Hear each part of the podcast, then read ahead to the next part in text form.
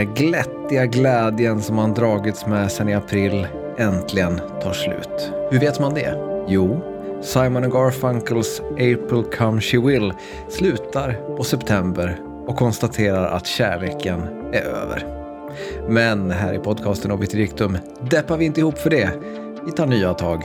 Och vi som gör det är som vanligt jag, Tobias Nordström, och mannen med de nyspottade handflatorna, Billy Rimgard. Hallå, uppkavlade armar i eh, podcastens tjänst. Ärmar till och med kanske. Ouppvärmd tunga och mun. Ja, om du så vill. Suit yourself, I'm Ja. easy. Du, jag skulle börja med att visa dig lite bilder. Mhm, mhm. Du ska få beskriva vad det är du ser. Då ska vi se Det här- här. Det här är ett klipp som nu har några veckor på, på nacken, men som ändå är värt att, eh, att titta lite på tycker jag. Oj, oj, oj, okej. Um, klippet är från eh, Kremlin Pool. Ah, ja, ja, eh, det, det ryska press, eh, pressklipperiet. Eh, vi ser ett grönt tåg, old school, snyggt tåg får man ändå säga. Sånt som man kanske tänker sig hitta på någon sån här gudsförgäten eh, tågsträcka någonstans där ingen åker. Och det är en avancerad fickparkering får man väl säga. Det är en ramp som går upp till en av eh, vagnarna och man fickparkerar in en bil ombord på en av de här vagnarna. Stämmer bra. Er, ja, Det är alltså Kim Jong-Uns eh, Maybach Mercedes du ser fick parkeras in i hans eh, pansartåg. Eh, efter att han har varit på statsbesök i, i Moskva. Undrar om man är, det är ju inte många centimeters, alltså så här, när jag backar i mitt garage där Jag, jag, du, bor. skulle- jag vet inte varför, men jag tror du skulle säga det är inte många centimeters penis. ja, det också. Det också. Nej, men alltså när jag backar i mitt garage. ehm, efter många liksom, eh, turer i, här så är jag ju, numera har jag ju centimetrarna jag har järnkoll på dem. Undrar om det alltid är samma person som rullar in den här bilen för att man vill ju inte vara den eh, hantlangaren i Kim Jong-Uns eh, utrikes eh, skvadron eh, som på ett statsbesök repar den här Maybachen, eller hur? Nej, man får ju liksom, det är fick parkering med livet som insats. Man får, ju, man får ju hela tiden föreställa sig att man har För, man kanske inte ens behöver föreställa sig. Jag skulle säga föreställa sig att det sitter en man med en luger riktad mot bakhuvudet i baksätet. Men eh, det kanske sitter en man med en luger. Eh, jag vet inte varför just en luger, men det känns som att det är typ den, den åldern på vapen eh, som Nordkorea kanske opererar med. Eller så är det, alltså så här, skrikande barn i baksätet brukar ju vara ett bra recept för att backa in i saker. Eh, Så det kanske är så att mannen med lugen väntar utanför med en eh, monokel för att se att det, om det har blivit några repor och sånt. Eller hur? Alltså- men, men här vill man ju också ändå ta, här vill, var är miljörörelsen här? De borde ju komma till Kim Jong-Uns försvar kan man känna. När liksom svenska politiker tar flyget till Gotland för att gå på Almedalen så tar liksom Kim Jong-Un tåget över halva jorden för att åka på statsbesök. Alltså det där nordkoreanska pansartåget har ju någonting. Det är Ja, liksom, det, det har det. Låt oss lägga åt sidan nordkoreanernas eh, eh, V och deras eh, svält och förtryck. Låt oss lägga allt det åt sidan och låt oss bara prata om tåget. Det, Det- är ju Det är otroligt. det är helt fantastiskt. Jag måste säga, det piggade upp något, något enormt när jag kollade på. Har du sett den här um, Karin af Klintbergs Kungen-dokumentär? Eh, som Nej. även nu har sänds då på SVT i eh, lite längre version. Eh, ja, hon, hon har ju följt med kungen under några år då eh, och träffat honom vid olika tillfällen och så vidare. och så vidare. Men, men en detalj som stack ut som, som gjorde mig otroligt glad. Eh, på centralstationen i Stockholm så finns ju en huvudentré. Och sen i liksom den norra delen av centralstationen så finns det som en entré till som jag alltid har trott är någon slags personalentré. Men i den här dokumentären då fick jag reda på att det är kungens entré till centralstationen. Aha, den går ner till eh, spår 9 och tre fjärdedelar, eller? Nej men typ, alltså så här, den går till en egen plattform som kungen har eh, där kungen åker sitt eget tåg när han ska på olika eh, besök runt om i Sverige. Och det tyckte jag ändå, det, det är den, den, eh, den absolut mest attraktiva detaljen jag har hört om det svenska hovet eh, på många, många år. Att vad heter det, kungen har en egen tågperrong och framförallt ett eget tåg som han kuskar land och rike runt i. Jag önskar att jag var lite mindre benägen eh, att få obehaglig påhälsning av eh, val, välvald myndighet. Eh, men jag har sett foton nere från eh, eh, en tunnel kan vi säga, eh, som eh, går under Stockholm. Där det är så här smalspårväg som förbinder vissa härliga punkter kan vi väl säga utan att gå in på några detaljer. Eh, med varandra. Uh, smygtagna bilder med så här, du vet, uh, fotot, uh, för, förr i tiden när kamerorna brände in uh, datumet mm. också. Det här var taget 94 var det här taget. det har ju någonting med, alltså just spår, alltså, om, om, man tänker järnväg, man tänker att det är så här, det, det, är stora ytor, det är svårt att dölja, det, det är liksom, här går, här går stambanan. Det är någonting som skär genom ett landskap som ja. en smörkniv. Men om man tänker de här lite mer eh, de dolda järnvägarna, där börjar det kittla lite grann. Tanken på att anlägga en järnväg där man ska kunna åka eller en entré till en eh, plattform där kungen ska gå på eh, och man håller det som en hemlighet. Eh, det finns någonting. Men du, det, det, känns som att du var på väg någonstans och inte riktigt vågade gå hela vägen. Du sa att du hade sett foton på någon sån speciell hållplats, eller vadå? Eh, ja, men precis. Låt oss inte... Eh, det här är säkert belagt med massa sådana här... Eh, Sekretess.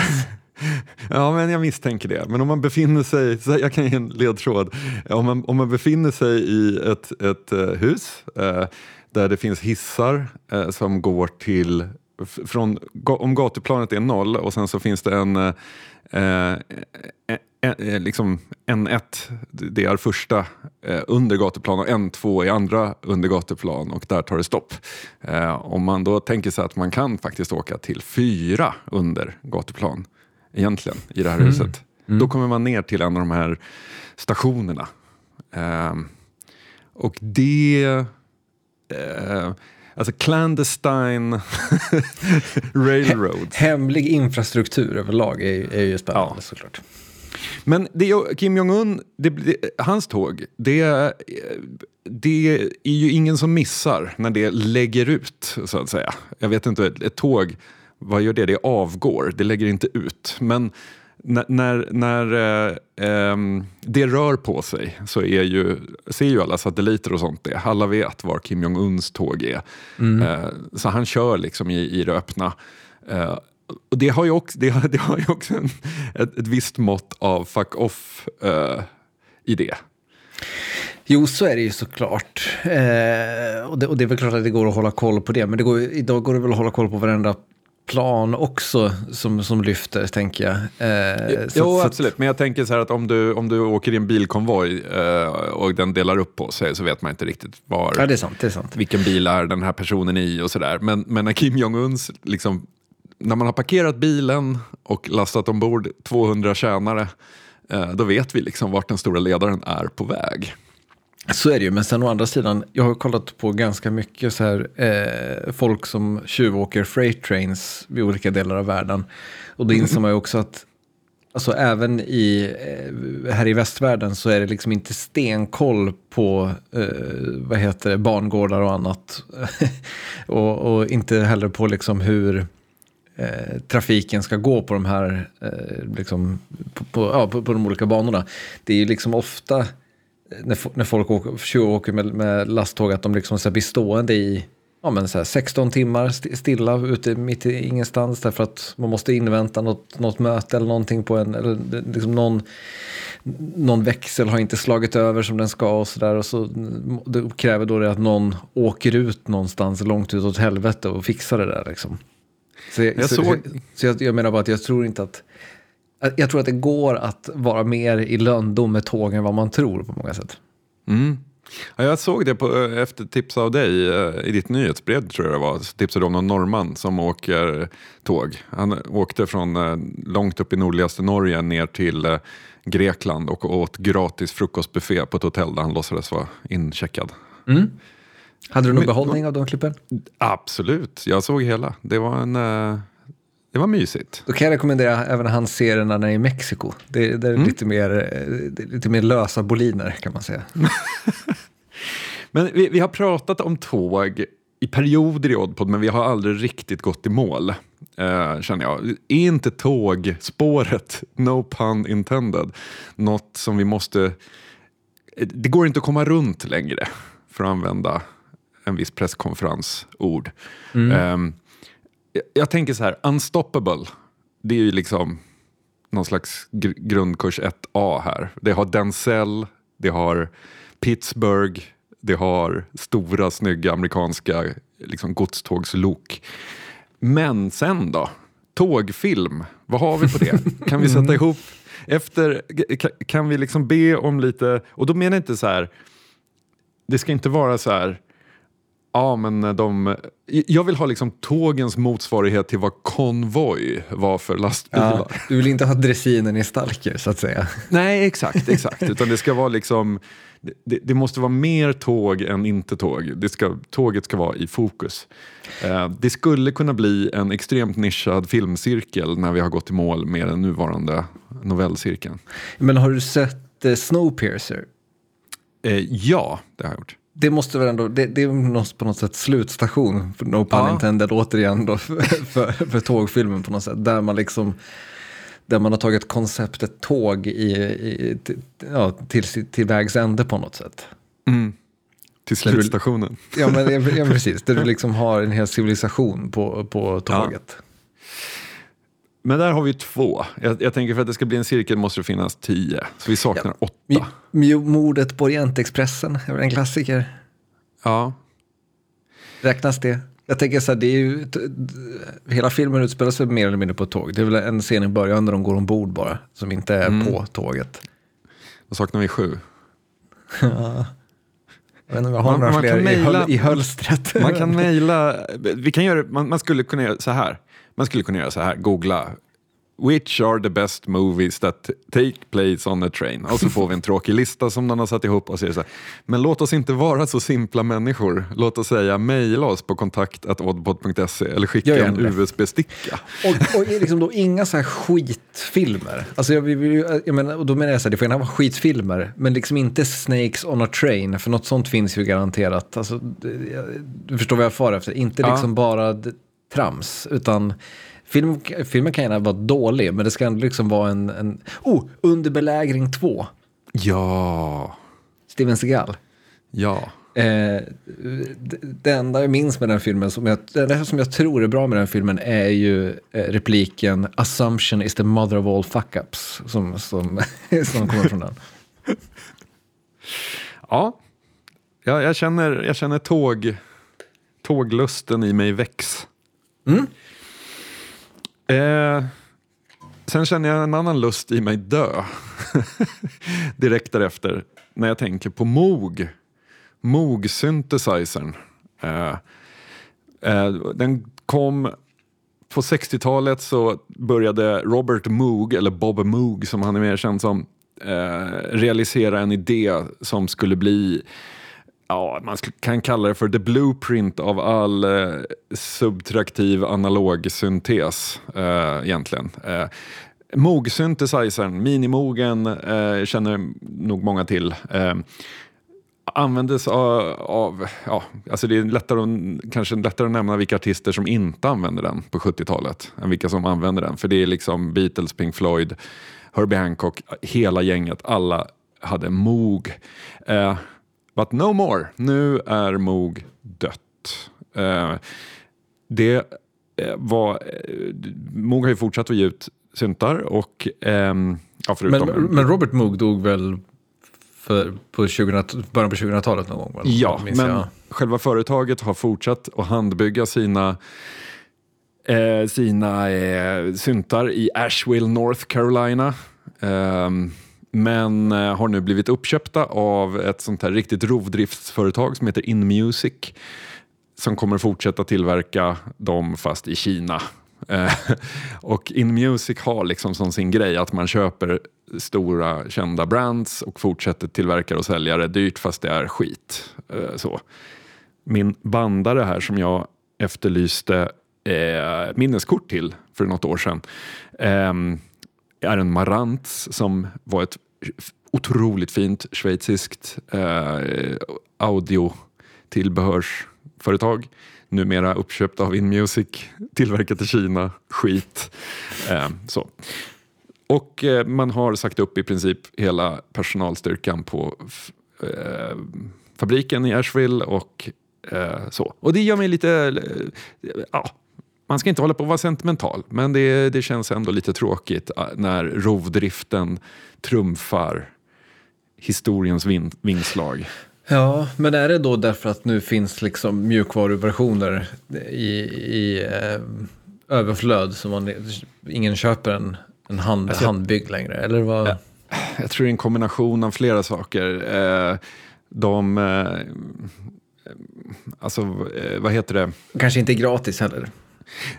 Mog nej. Nej, Nej, det, oh, det, det låter dyrt. Det är ju en lyx, alltså det är, det är klart att det är en lyx, eh, lyxvara. Eh, men jag menar det finns ju massa sådana här företag som bara kopierar det de gör rakt av. Eh, ger ut egna identiska kloner.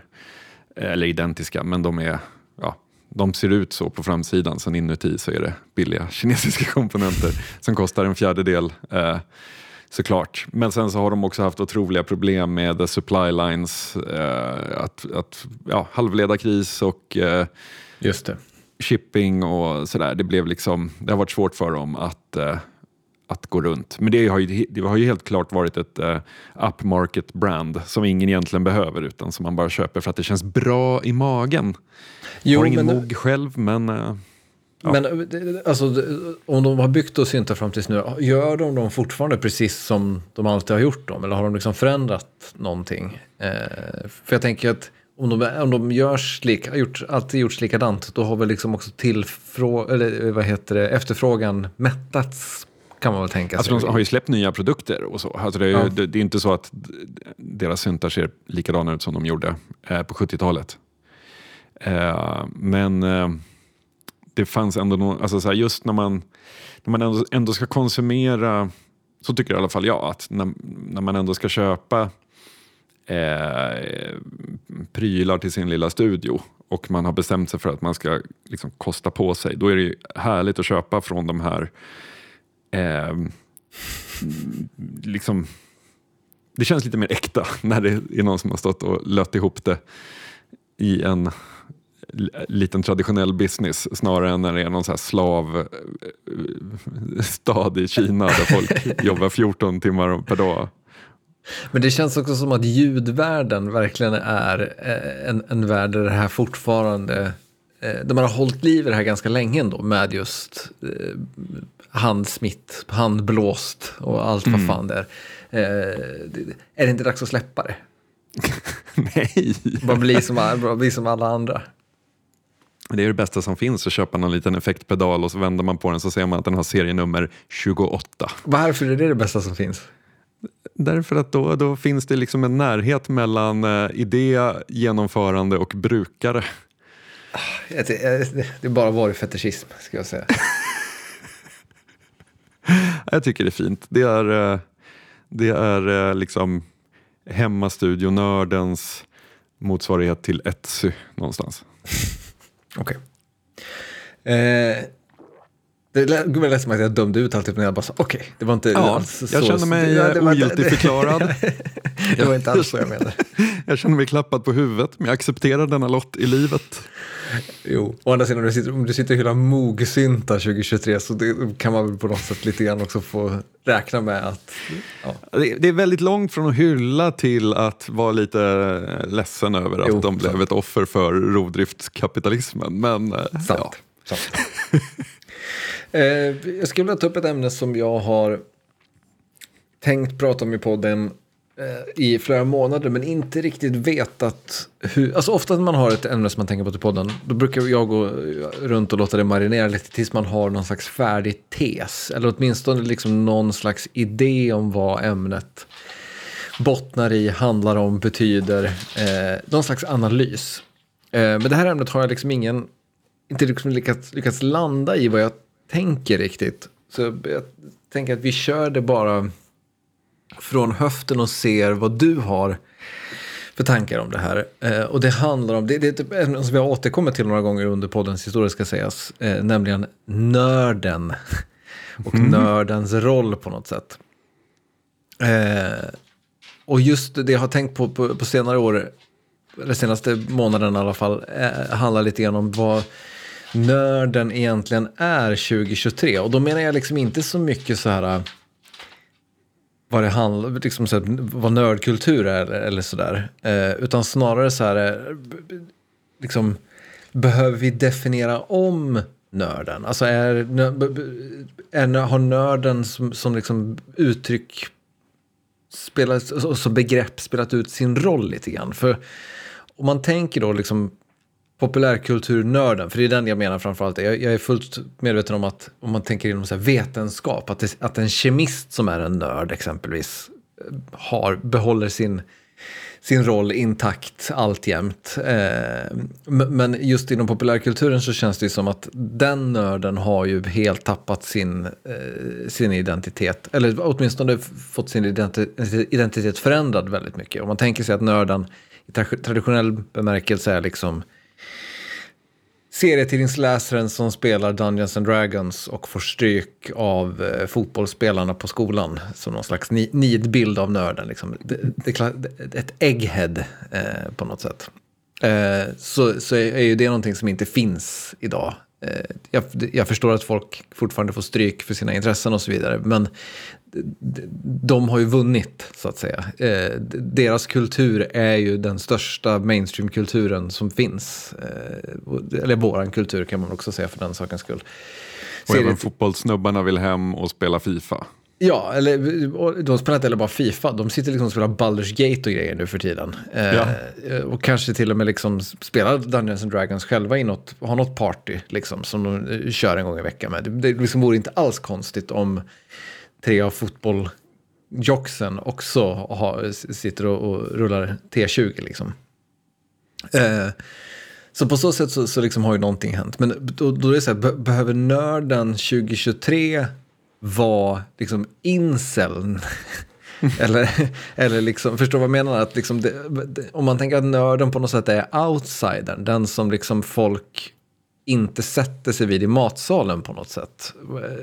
Eh, Fin, finns den ens 2023? Byfånen. Har några liksom... ja. Alltså så här, jag... Eller men det är också så här, det är byfånen som egentligen har rätt på något sätt om du förstår vad jag menar. Ja. Jag tänker så här, om man, om man, om man bortser från så här vad nörden konsumerade och eh, alltså så på 90-talet då när jag gick i gymnasiet så var väl liksom nörd... Nördgrejen var väl att så här, man, man hade en dator hemma. Man kanske ringde upp en BBS med sitt modem. Laddade ner någonting på 2400 kilobps. Um, det var liksom, alltså nivån för att vara en geek var ju ändå, alltså så här, med dagens mått mätt så var den ju låg men med, med dåtiden, så, så här, att, att inte sniffa ur moppetanken eh, och inte eh, liksom hänga ute på på gatorna på fredagskvällen utan sitta hemma med sitt modem. Det var ju en, en nördhandling på något vis.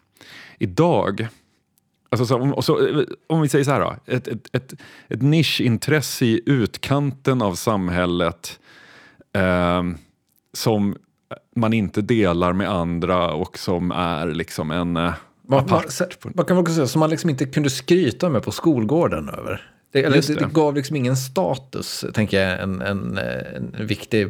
Alltså det gav, kan ju ge status i den egna lilla klicken om man inte var ensam nörd, såklart. Ja. Men det gav liksom inte status i hierarkin eh, den större hierarkin så att säga. Nej, och ett, ett visst mått av insnöande kännetecknade väl också det hela. Eh, Mm, får man säga. Och då skulle jag, liksom, om man börjar tänka i de termerna så är ju motsvarande outcast idag eh, det är ju liksom mot, motsatsen till den som sitter hemma och spelar Baldur's Gate. Det är ju, det är ju utanförskapet idag. Och jag har liksom haft en känsla i magen en ganska lång tid som jag liksom, på något sätt någonstans så tror jag att jag kan hitta fram till ett resonemang här.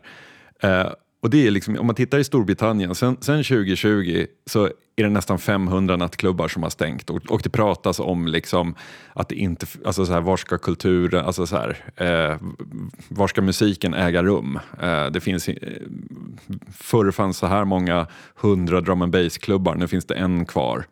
Vi ser ju lite liknande här i Sverige, i Stockholm, eh, antalet så här spelställen för liveband, hur många är det? Liksom? Det finns så här, Debaser strand typ, och sen någonting i slakthusområdet. Eh, det bara trycks längre och längre bort från stadskärnan därför att alla inflyttade mellanchefer vill ha tyst efter klockan 20 för de tror att de fortfarande bor på landet. Typ. Ja, musik ser man liksom, minsta venue man ser musik på det är typ hovet.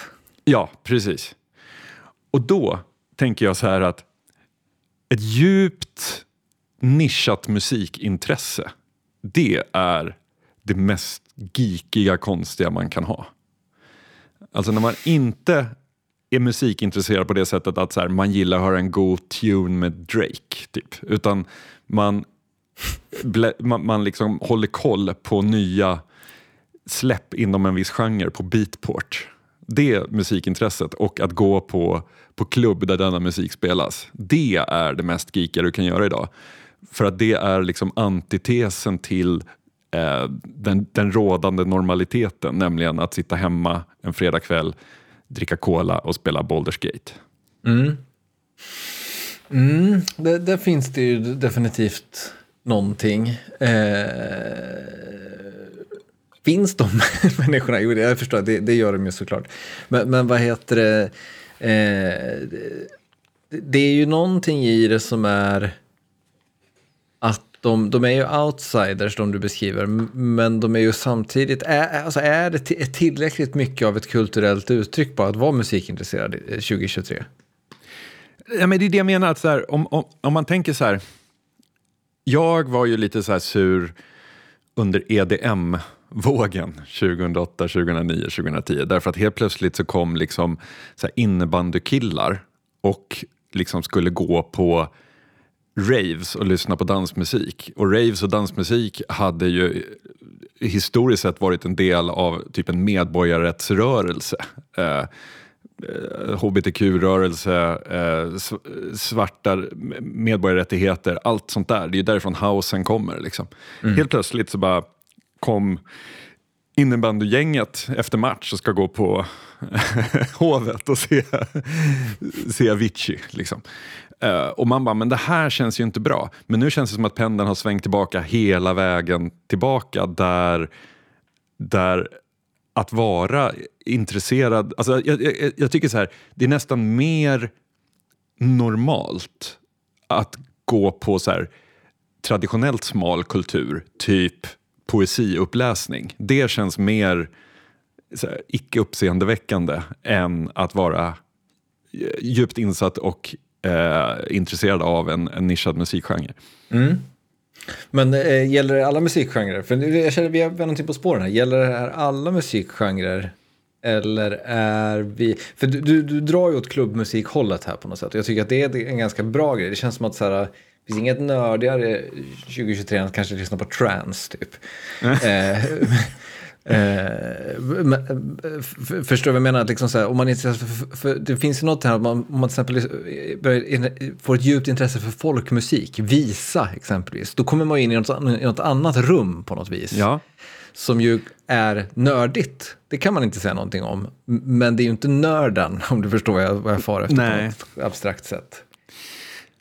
Nej, men alltså det, det är en, så här, jag vet inte om det gäller alla musikgenrer. Jag, liksom, jag har tänkt på det här när man, om man följer något sånt här Insta-konto typ, som handlar om drum and bass och sen så har de en artikel uppe, så bara Meet the 18 year old from Exeter that will... Du vet, eh, det är den här hype-artikeln, nya unga stjärnskottet som ska erövra världen. Och sen så inser man att just det, men genren är så liten så att, att, att erövra världen, det är att nå liksom 10 000 pers. För det, att kunna liksom- livnära sig på sin musik, typ. ja, exakt. Men knappt livnära sig.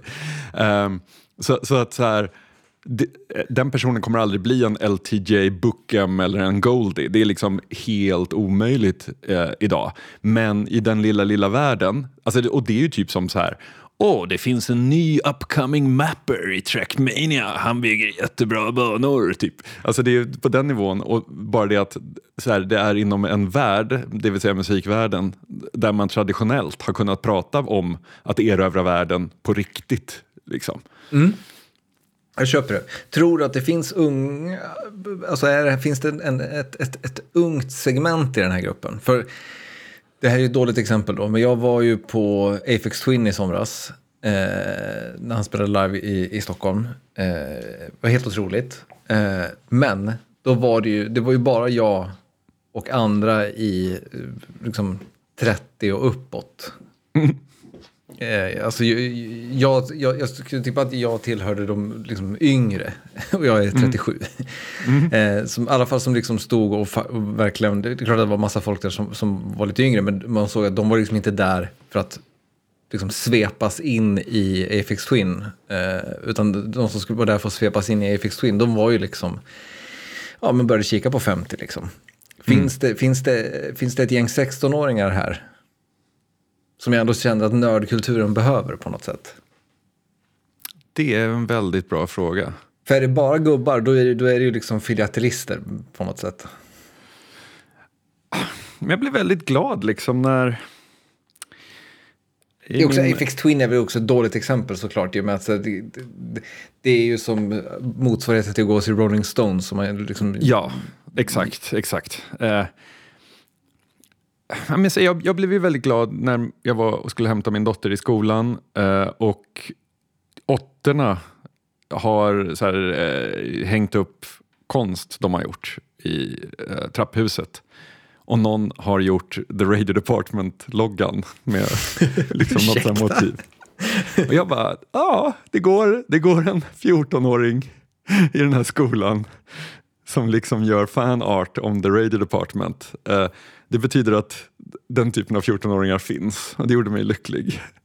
Mm. Um, nu är väl The Radio Department också Rolling Stones med liksom en 14-årings mått mätt. Uh, uh, så, men, men, jag tänker så här, ja det är klart att det finns 16-åringar uh, därför att om man tittar på så här, hottest tracks så kommer det vara så här artister man aldrig hört talas om.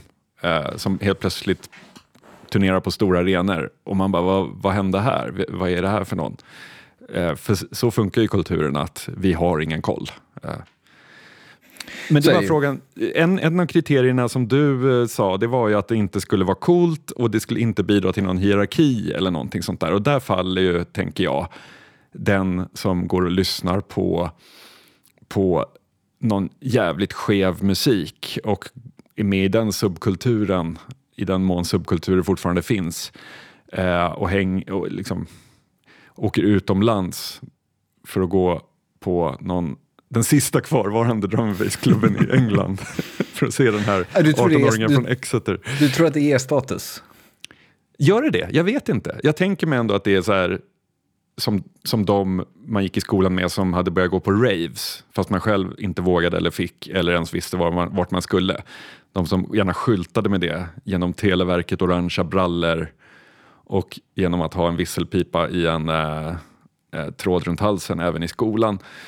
Eh, det var ju ändå någon form av cred att så här, shit, det är någon som går på raves. Så. Men mm. det kanske inte är det idag. Jag vet inte vad... Jag, jag hoppas inte. För det, det skulle eh, innebära att nördtesen håller bättre. Om, om, personen, om folk bara tycker den personen är konstig snarare än att det är häftigt. Just det. Vi har inte hört det här på TikTok. Vad är det Nej, för skit du gör? Exakt. Eh, ett tips om man vill liksom gräva, hoppa ner i, den där, i det hålet du beskriver med liksom klubbmusik är ju att om man kanske liksom som jag inte längre har orken, tiden att sitta och dammsuga är ju att kolla eh, FX Twins turné och alla setlists han körde. För han, han, har ju kör, han kör ju jättemycket nytt som är bara så obskyrt och så, så bra. Eh, jag upptäckte en artist som heter Kavari genom hans eh, set till exempel som eh, är otroligt bra. Eh, så att där finns det mycket, mycket, mycket gott att hitta. Eh, han åker liksom inte bara runt och spelar gamla örhängen utan... Vilket också känns skönt att han inte gör på många sätt Ja. vis. Nu när vi har betat av ett, sånt här löst eh, ämne då, som ju ändå gick ganska bra så jag, kör vi in, vi, vi tar ett till. Som jag har också tänkt på sen i våras men inte riktigt vetat hur jag ska, eh, inte lyckats bygga någon färdig tes. Jag läste eh, i april tror jag var, eh, Bret Easton Ellis senaste bok eh, The Shards. Eh, har du läst den? Nej, det har jag inte. Borde jag? Eh, om du gillar Bret Easton Ellis borde du definitivt göra det. Eh, för det är väldigt mycket en Bret Easton Ellis bok. Det är väldigt så back to form på något sätt i vem Bret Easton Ellis var när han slog igenom känns det som. Det är en, en ehm, eh, något slags autofiktion typ. Det handlar om Bret Easton Ellis som ung när han går på high school och drömmer om att bli författare i ett väldigt privilegierat LA. Eh, han går på någon sån privatskola bland massa andra rikemans barn. Eh, jättemycket påhittat. Det här är en seriemördare som är liksom någon slags ihopkok av lite olika seriemördare i Kalifornien. Eh, ja, det händer massa hemska grejer som, som inte händer i Bret Ellis. Eh, och det, det är liksom en sån värld, väldigt så speciell värld. Ett liksom så här tidigt 80-tal, kokainstint. Eh, det, det, alla har föräldrar som är liksom Hollywoodproducenter eller musikproducenter eller liksom gör häftiga saker. Eh, men ingen, varken Bret Easton Ellis eller hans kompisar är än häftiga, men är liksom de som kanske ska bli häftiga, märker man liksom. Eh, och det som, är liksom, så det, det som jag tycker funkar absolut bäst, som också är någonting som ofta finns i Bret Easton Ellis böcker, det är den här känslan av att någonting hela tiden är off. Alltså man vet att det finns ett mörker här, eller det, finns någon, det är någonting som inte riktigt stämmer eller någonting som liksom sjuder. Eh, men som inte liksom, aldrig riktigt kokar över sådär. Eh, det- och det är en känsla som är väldigt svår att beskriva på något sätt för att den ju alltid är, det är liksom mer en känsla än någonting som bara går att skriva. Det är liksom inget som, det är någonting som är väldigt svårt att gestalta, oavsett om det är i, i, i litteratur eller i film, så, så krävs det väldigt mycket att man klarar av att ha eh, ja, men ton, en, en ton eh, träff bara på något sätt. Jag tänker att så många av David Lynch filmer exempelvis, är ju på, ofta kan de liksom vara rena skräckhistorier, men det är ofta också bara så att det normala har en, liksom, en känsla av att någonting inte riktigt är som det ska. Eh, och att det är liksom på många sätt starkare än ett monster, eller vad man ska säga. Alltså det, det är starkare när någon är lite paranoid eh, och tror att den är förföljd eller tror att någon är, misstänker att någon är våldsbenägen än när du faktiskt bevittnar någon som är våld, våldsbenägen på något sätt. Eh, Förstår du vad jag far efter på något, på något Ja, sätt? ja, ja, ja. absolut. absolut. Uppskattar du också den där känslan? Känslan av att någonting är off? Eh, Ja, definitivt. Det jag tänker på är, vi såg, fan nu har jag tappat namnet, när vi såg Noir-rullen, eller Noir-rullen, Noir-cirkeln, så såg vi en rulle som eh, hette någonting med, apropå tåg så var det tåg, den hade namnet av en tågstation typ. Eh, De kommer ut någonstans i, eh, ett, ett, ett tåg stannar på en perrong, han kliver av. Ute i vilda västern typ? Ja, exakt. Och det kommer den här blicken genom persiennerna. Någon som står och driver vid kanten utanför någon saloon. Blänger mystiskt. Alltså det är den här känslan av att i den här stan är det någonting som inte står rätt till. Eh, Det är ett ganska klassiskt filmgrepp. Ehm, Och det har ju... Var, var det Bad Day at Black Rock? Ja, precis. Mm. Bad Day at Black Rock, tack. Ehm, och, och just det här, komma till en... eh, Jack Reacher, eh, första 30 sidorna av varje Jack Reacher-bok Mm, har ju exakt den där stämningen. Eh, Jack Reacher kommer någonstans, saker är lite off. Vi vet ännu inte riktigt varför. Ehm, jag tänker på Donnie Darko. Eh, Mm, väldigt bra exempel. den är ju fantastisk just därför att det är så himla svårt också att sätta fingret på vad som är off. Är det mental hälsa? Är det något övernaturligt? Vad är det som, som pågår? Kafka, alltså processen Oh, till vad Kafka är liksom otroligt så, även ifall det är väldigt tydligt vad det är som är off, så är liksom just den där känslan av att liksom verkligheten har liksom glidit lite fel på något sätt. Ja. Alltså det, det, det hänger inte ihop som det bör göra på något sätt. Kafka är ett jättebra exempel faktiskt, för processen den är ju den är skriven ganska torrt. Eh, Den är nästan så här... Eh, det finns inslag av fars nästan, eller någon form av absurd mörk humor. Eh, men så ändå så är liksom hela premissen som aldrig ifrågasätts heller. Premissen i frå- boken ifrågasätter aldrig sig själv, är det här rimligt? Utan den, det bara ligger där och jäser. Och det är man själv som sliter håret och bara, men hur kan du bara acceptera att det här sker? Liksom, du må, alltså, gör någonting, agera. Så. Eh, Jag tycker om det väldigt mycket. Ja, det är intressant att du nämner också liksom, som exempel då Jack Reacher, för att där är ju liksom någonting som är symptomatiskt för hur den här känslan oftast behandlas i kultur. Eh, att den, och det menar jag, kan, inte alltid, men ofta kan vara en svaghet att man känner att det är ett mysterium som behöver avtäckas på något sätt. Alltså att man just, man ska komma fram till att det var det här som skavde, eller liksom så här, det var därför det var så här. Ehm, och det är inte alltid liksom... Det, eh, det, det, det, blir ofta mycket starkare när man aldrig når dit överhuvudtaget. Alltså när, Jag tänker som i, eh, kommer du ihåg filmen The Game av David Fincher? Eh, oklart om jag har sett den. Okej, då borde du definitivt se den. Men det, det, det är en film då så, så, som liksom... Där, där berättelsen i sig eh, har den känslan. Men, men man når också en punkt där saker förklaras. Och då liksom faller hela den där känslan, liksom smulas sönder på ett sätt som är så himla synd. Eh, just, just för att, så här, just, just idén om att så här, det, det här är vansinne, fast det inte riktigt är vansinne, är så otroligt mycket mer påtaglig än, än sanningen på något sätt. Men det är som alltså Millennium som Chris Carter gjorde efter Arkivex. Ja. Den får väl heller aldrig någon förklaring till vad det är som pågår. Man får ju aldrig liksom världens lore eh, uppbyggd utan det är bara Frank Black som går omkring och eh, har misär. Liksom. Ja, jag vet inte, det, det, det, Apropå Rolling Stones-referenser. är Millennium, är det nördkulturens Rolling Stones? det känns väl ändå som ganska mycket finsmakarreferens vid det här laget. Ja, kanske. Kanske. Det är den och, vad fan hette den, den, eh, den där andra serien som han gjorde, åh, som Terry O'Quinn var med i. Eh, Nej, fan, jag, jag, jag, jag, kommer inte ihåg vad den hette. Den var, den var, det, är, det, det, det är steg, ännu nördigare steg än att droppa Millennium. Mm. Jag, jag googlar här medan jag... Vad hette den som Peter Dinklage var med i?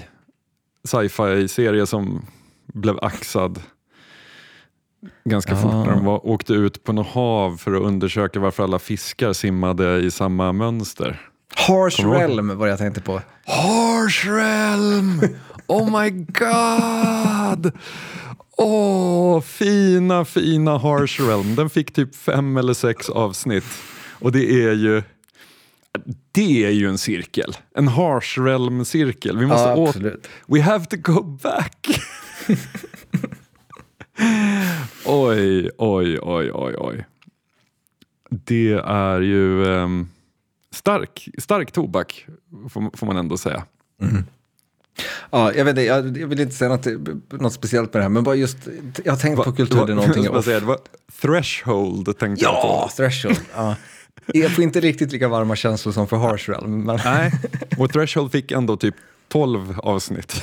Ja. Harsh Realm. Undrar hur många gånger i inledningen av Oddpod som vi namedroppade Harsh Realm. Jag, för jag var i alla fall helt besatt av den back in the day. Men hade glömt bort den. Det är också, en, också ett friskhetstecken tycker jag. Mm. Eh, vi får väl se, en Harsham-cirkel kanske står på tur då efter den... den Tågcirkeln. Tåg, ja, efter, efter tågcirkeln och vår pågående cirkel, eh, the, the Outer Reach-cirkeln, novellcirkeln, eh, runt, The Far Reaches, förlåt.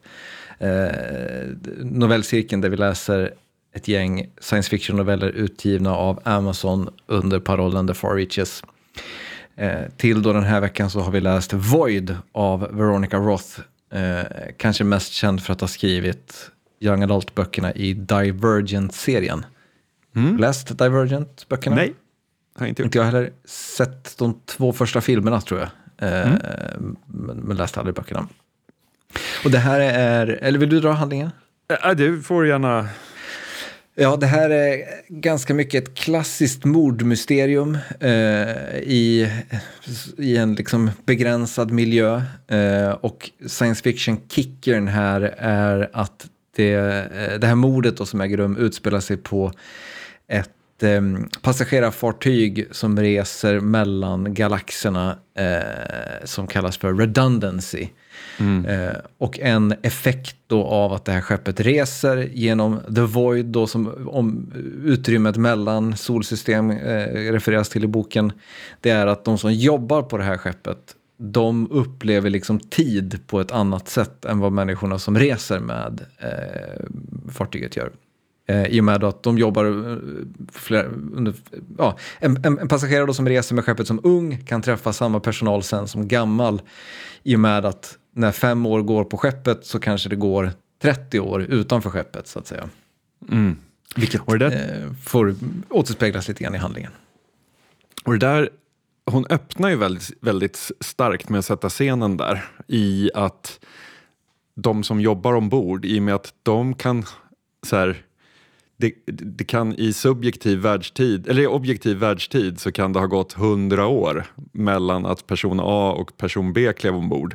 Men i skeppstid så har det bara gått sju, åtta år eller tio år eller vad det mm. nu kan vara. Mm. Vilket gör att så här, de personliga ägodelar som folk har med sig ombord när de liksom mönstrar på eh, den här, det här skeppet eh, det, det, det, blir som ett museum med reliker över tid i mänsklighetens eh, historia. Eh, det här är ofta någonting som science fiction-författare väljer att bortse från. Att man så här, vi har fått en signal från den här planeten att de behöver mat och mediciner. Låt oss flyga dit. Och sen så ignorerar man då att de här två åren det tar att resa med med ett skepp. Eh, kanske går 40 år eller något sånt mm. eh, på, i planettid och förmodligen så har de inte lika stort behov av mat och mediciner för de är redan döda. typ. Och det här är, ja, därför blev jag väldigt pepp inledningsvis när man märkte att hon la stor vikt vid det här subjektiv versus objektiv tid. För jag tycker det är ett underanvänt eh, grepp i science fiction. Att så många ser det där som ett hinder för att berätta stories snarare än att utnyttja det och göra någonting fett av det. Uh, och då menar jag inte nödvändigtvis så här Interstellar som drog det till sitt max kan man väl säga. Uh, vad, vad, tycker du om, om, om det glappet? Liksom? Jo, Star, Star Trek-grejen, bara warp 14, nu kör vi och sen så skiter man i all, all form av time dilation. Jag uh, håller med om att det, det, är någonting som man, som, är lite, som man borde utforska mer. Uh, överlag så är liksom Eh, Eh, avstånden i rymden är ju alltid någonting som liksom är, eh, är ett, pro, ett, liksom ett problem som behöver lösas på något sätt i science fiction-litteratur. För antingen då så blir det att man bara låter det gå den tiden det tar och så, och så, liksom så här, sover de i någon slags kryosömn och så har det gått flera tusen år. Eh, vad heter det? Och i, i, andra fall då så liksom kör man Star Trek-lösningen att det får liksom vi får bortse från det bara. Eh, och, och, och, grejen är liksom att här, det som är liksom lite trist är att det blir ju oftast just den grejen då, att nu har det bara gått jättelång tid så att alla vi kände var döda eh, och sen nu får vi bara förlikas med att vi har vaknat på det här stället. Eh, mm. Men, men det, så att, jag håller med om att det fanns ett väldigt kul anslag här, som, för jag trodde verkligen att det var någonting som skulle liksom bli eh, det som knöt ihop storyn på något sätt. Att saker som hade hänt utanför, eller snarare tidigare i människors liv skulle liksom få en stark eh, påverkan på grund av den här tidsaspekten. Eh, och på, på visst, i visst avseende så, så, är det väl det som händer, men inte alls tyckte jag på ett sätt som liksom, man, man, hon lite grann missar landningen tycker jag med eh, mm. vad, hur det här mordet får sin lösning. Precis, jag håller tyvärr med. För att den är ju väldigt Alltså den var ju väldigt fint berättad, man gillar huvudpersonen Ace. Det är en eh, precis så man vill ha sina eh, långdistans eh, rymdskeppsbesättningskvinnor. Eh, eh. Och jag måste, det måste jag bara flika in, det, det, var också en otroligt snygg detalj i början. Just det här att hon då förklarar att de flesta som jobbar på, på det här skeppet är liksom människor som har ett mörkt förflutet. I och med att att ta värvning på sånt här skepp, eller folk som har problem eller så, för att ta, ta värvning på ett, ett sånt här skepp innebär ju att man liksom klipper banden effektivt mm. med, med resten av civilisationen på många sätt och vis. Mm. Nej, men, så att jag, jag tyckte de peggade upp och satte upp allting jättebra. Men sen ganska fort så blir det ett ganska så här... Det blir ju mer ett murder, eller en whodunit, eh, mordmysterium ombord där en av passagerarna hittas död och det börjar liksom nystas upp att eh, han var med i, eh, liksom hade någon sån gruv eh, mining venture runt Venus. Saturnus. Saturnus. Saturnus ja. Mm. ja. men det, alltså det är bara så här. Det, det, det var säkert ett bra mordmysterium.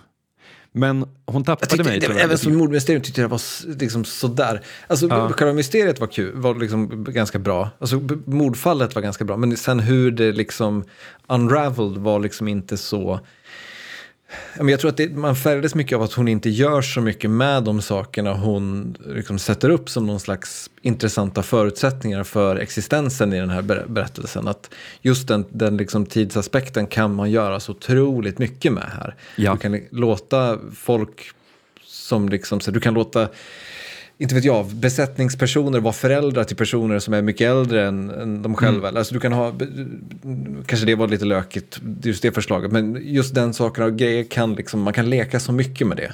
Eh, och det görs väldigt, väldigt lite tyvärr i, i berättelsen. Ja, det räcker ju med två, tre resor för att liksom kronologin ombord kontra kronologin i den objektiva tiden på en planet ska vara helt omkullkastat. Och då kan man börja göra massa konstiga grejer med det. Liksom. Mm. Uh, så att jag, jag, tyckte om den, men inte lika mycket som jag hade velat tycka om den, om du fattar vad jag menar. Nej, jag, jag, kände ganska mycket också så, och liksom lite så här, framförallt så lite, lite synd på så rara ärtor med, med, ja. med den starten och liksom upplägget. Eh, ja, det, det känns som att så här, hade kunnat tas ett varv till med hur, hur saker skulle kunna ha hängt ihop och, och, så vidare för att det här skulle ha blivit en, en liksom, riktigt, riktigt bra eh, novell. Jag skulle kunna se den här som en sån här, ibland när det kommer såna här 800 sidors del 1 i en serie med fyra böcker så kan de föregås av några noveller som sätter tonen och sätter, mm. bygger världen och sådana saker. Den kändes lite som det. Att så här, mm, mm, mm, Själva mordmysteriet här var inte det viktiga utan det viktiga är att vi förstår hur världen är uppbyggd och liksom hur solsystemet, vilka olika intressen det finns som konkurrerar om gruvor. Och, alltså så här, det var lite så jag tänkte. Mitt, när jag hade liksom läst klart den så satte min fantasi igång och började populera den här världen med, med eh, vad den skulle kunna vara utöver. Mm. Men samtidigt, med, med det sagt, det, för mig, den tog typ en timme att läsa. Det var absolut ja, ja, ja. Inte, inte en bortkastad timme kände jag. Ändå. Nej, och det är det som är så härligt med de här, att så här, jag är jättepositiv. Nu, har jag, nu, nu sa jag så här, ja men den lämnar lite att önska, men det var inte på något sätt en, en bortkastad timme, utan det var tvärtom en, en jättefin eh, novell. Gillar noveller, måste jag säga. Ja, det är, när de är bra så är de bra. Mm. eh, härnäst på tur då i The Far Reaches-serien är alltså bok, eh, eller del 3, som heter Falling Bodies, skriven av Rebecca Roanhorse. Som jag tror, om jag har fattat rätt, hennes största grej är att hon använder mycket native americans och mycket ur liksom, vad heter, det, amerikansk historia för att berätta sina eh, berättelser. Jag har inte läst den, men jag har varit nära att läsa flera gånger hennes Black Sun som kom för eh, två år sedan. Eh, som har, har någon slags eh, det är någon slags sci-fi, science fiction-aktigt som, som bygger vidare på men typ Inka-imperiet tror jag eh, och tar det in i någon slags framtidsvision på ett ganska, ett sätt som låter ganska, ganska spännande. Eh, men Falling Buddies alltså eh, heter hennes novell som vi läser till nästa eh, cirkel. Det börjar bli dags att runda av och vi är ju inne i ett litet eh, release svep med låtar av Halv Storm, bandet som jag har med Mm. David Pagmar. Eh, Så jag tänkte även idag att vi ska gå ut på en, en ny låt som släpps idag. Ehm, Jag ska säga bara det att vill man stötta podden så kan man gå in på patreon.com oddpod eh, och peta in eh, det man känner att man kan stötta oss med. Så håller vi lamporna blinkande och tugget rullande. Ehm, Och vill man stötta Halvstorm så kan man bara tipsa alla man känner om att eh, lyssna på Halvstorm. Det kan man göra och följa oss på den str- strömmingstjänst som man använder. Eh, förra veckan så hörde vi eh, Rökaren av jord. Idag ska vi lugna ner det lite grann. Det är dags för den stora balladen som heter eh, Heja hatet. Så vi eh, går ut på den så hörs vi igen om två veckor. Ha det fint.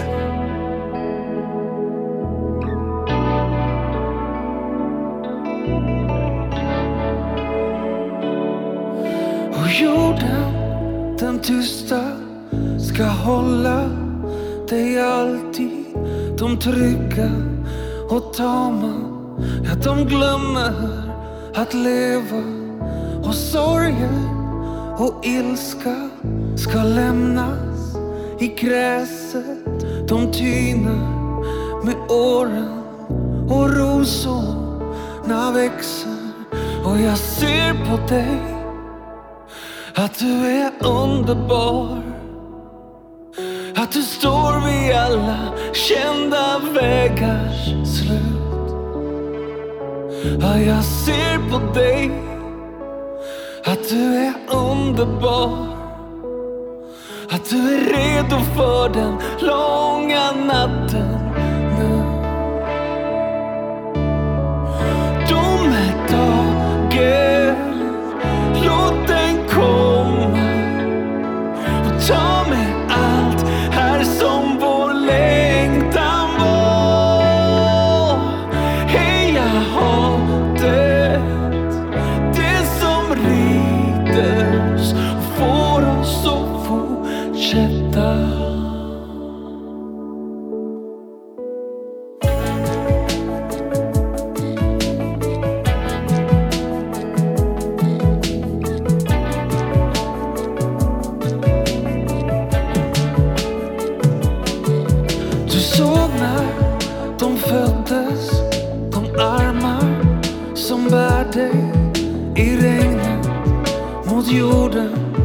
De värsta de älskar. Och orden, de sista Finns inget som liknar En färg som vi aldrig får se mer.